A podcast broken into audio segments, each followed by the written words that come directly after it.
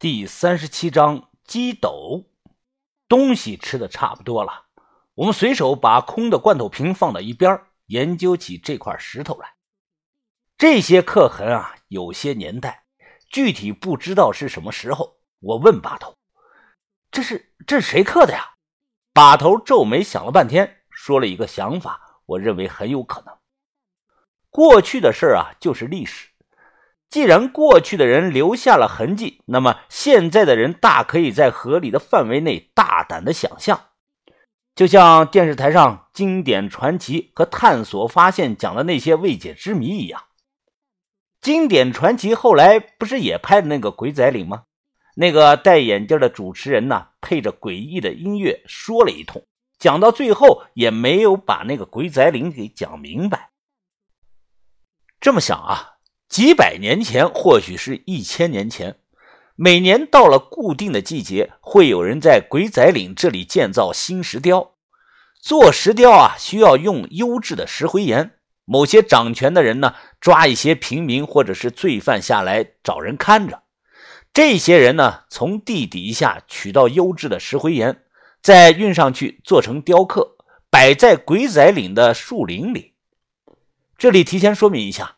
现在的鬼仔岭祭祀文化遗址地面上有上万个半身的石雕，其实，在很深的地层中还深埋着数不清数量的大小石雕。我估计呀，要是全挖出来，总数量可能要超过西安兵马俑。这些东西埋得很深，埋葬深度超过了历代的墓葬。当时可能因为人手不够。取石头的除了那些罪犯和平民，很可能还抓了一些老弱妇孺，所以啊，就留下了两座简单的男女厕所。因为那时的人对男女授受不亲这个观念还是忌讳的。这批人中有个男的，就叫张三，在看护下呀。张三每天来到这里蹲厕所，因为洞下暗无天日，生活悲惨。也不知道过到了哪年哪月，张三啊想念家里人，因为不会写字，他便在蹲坑上厕所的时候啊，随手捡一块石头，留下了这一道道的划痕，以此来提醒自己又过去了一天，不知道什么时候才能回家。很多很多年以后，于哥无意碰塌了矮墙，发现了他刻的这块石头。在脑海中脑补了某种情景，我估计这个人应该没有回去，凶多吉少。纵观以前的大墓地陵，对于知道位置的建造者啊，当权人不会让你这些人活着出去的。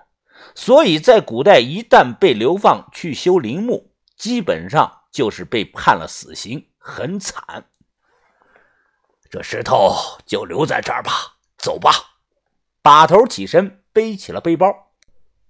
打着手电，一行人继续向溶洞的深处探索。越往里边走，是越不好走。有些洞腔很窄很黑，不知道通到哪里。地面很滑，几把手电是来回的照来照去。啊！豆芽仔忽然大叫了一声，把我们吓了一跳。啊啊啊啊啊啊！回声不断的传来，烦死了！你没事瞎叫唤什么呀？小轩皱眉埋怨他，豆芽仔挠着头笑着说：“ 呃，你看你，我就试试嘛，万一有人回我了呢？”你这个人挺有意思的啊。”阿春笑着说：“在古代啊，你这种人适合被送到皇宫里上了当太监。见过善猪吗？我可善过猪啊。”豆芽仔立即就闭上了嘴，双手下意识的捂了捂裤裆。这里完全没有方向，不知道是不是走错了。前方没了能走的地方，被一块大石头挡死了。在于哥左手边，我们发现了一个垂直向下的坡洞，非常的陡，像断崖一样。人站在这里仔细的听啊，都能听到有哗啦啦的水流声。坡底下很黑，宛如深渊，强光手电啊，只能照亮一小片的区域。前边被挡死了，看来只能从这里下了。把头，这太陡了。把头向下看了看，小心点儿，应该可以用双绳。如果这是个盗洞啊，我们就会用绳梯。但在这种条件下，绳梯没绳子好用，因为我们下去后啊还要收回绳子，不用任何器械，只用把绳子搭在固定点上，下去后啊拉另外的一头就可以收回绳子。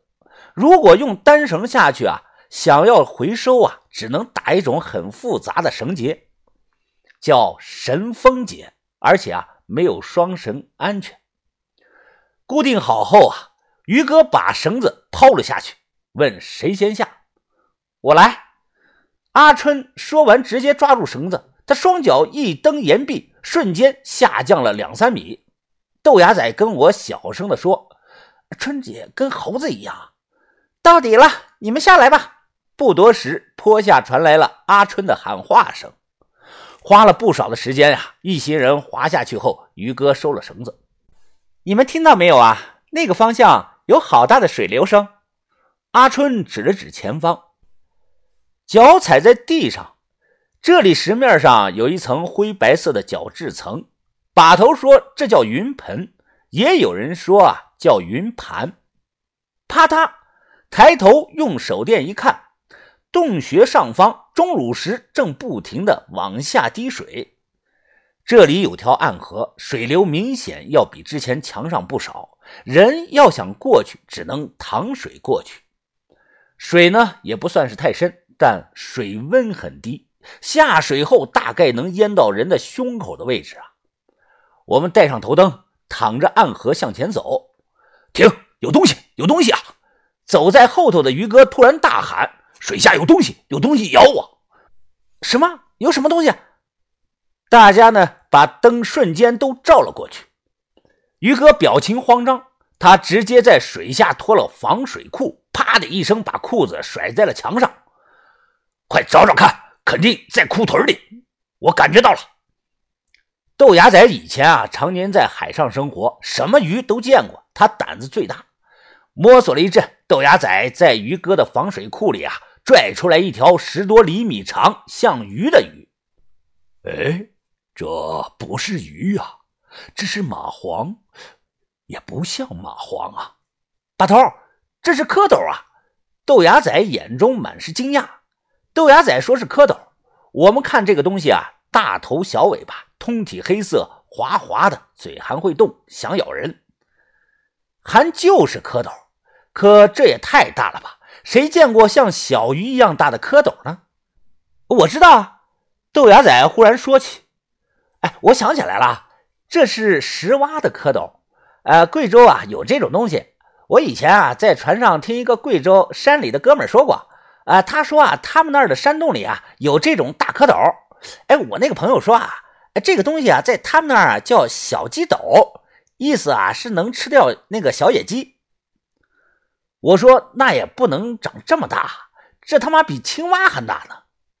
豆芽仔扑腾了两下水，又说道。哎应该是水温的关系吧，这里的水温比较低，满足不了那个蝌蚪发育成青蛙的条件，它们只能保持在幼体形态继续的生长。嘶，于哥咧嘴的说：“哎呀，这个东西咬的我还挺疼，不会有毒吧？”于哥大腿内侧有处很小的伤口，不细看看不出来。豆芽仔双手拉住大蝌蚪的头和尾巴，使劲一拽，把这个东西弄死了。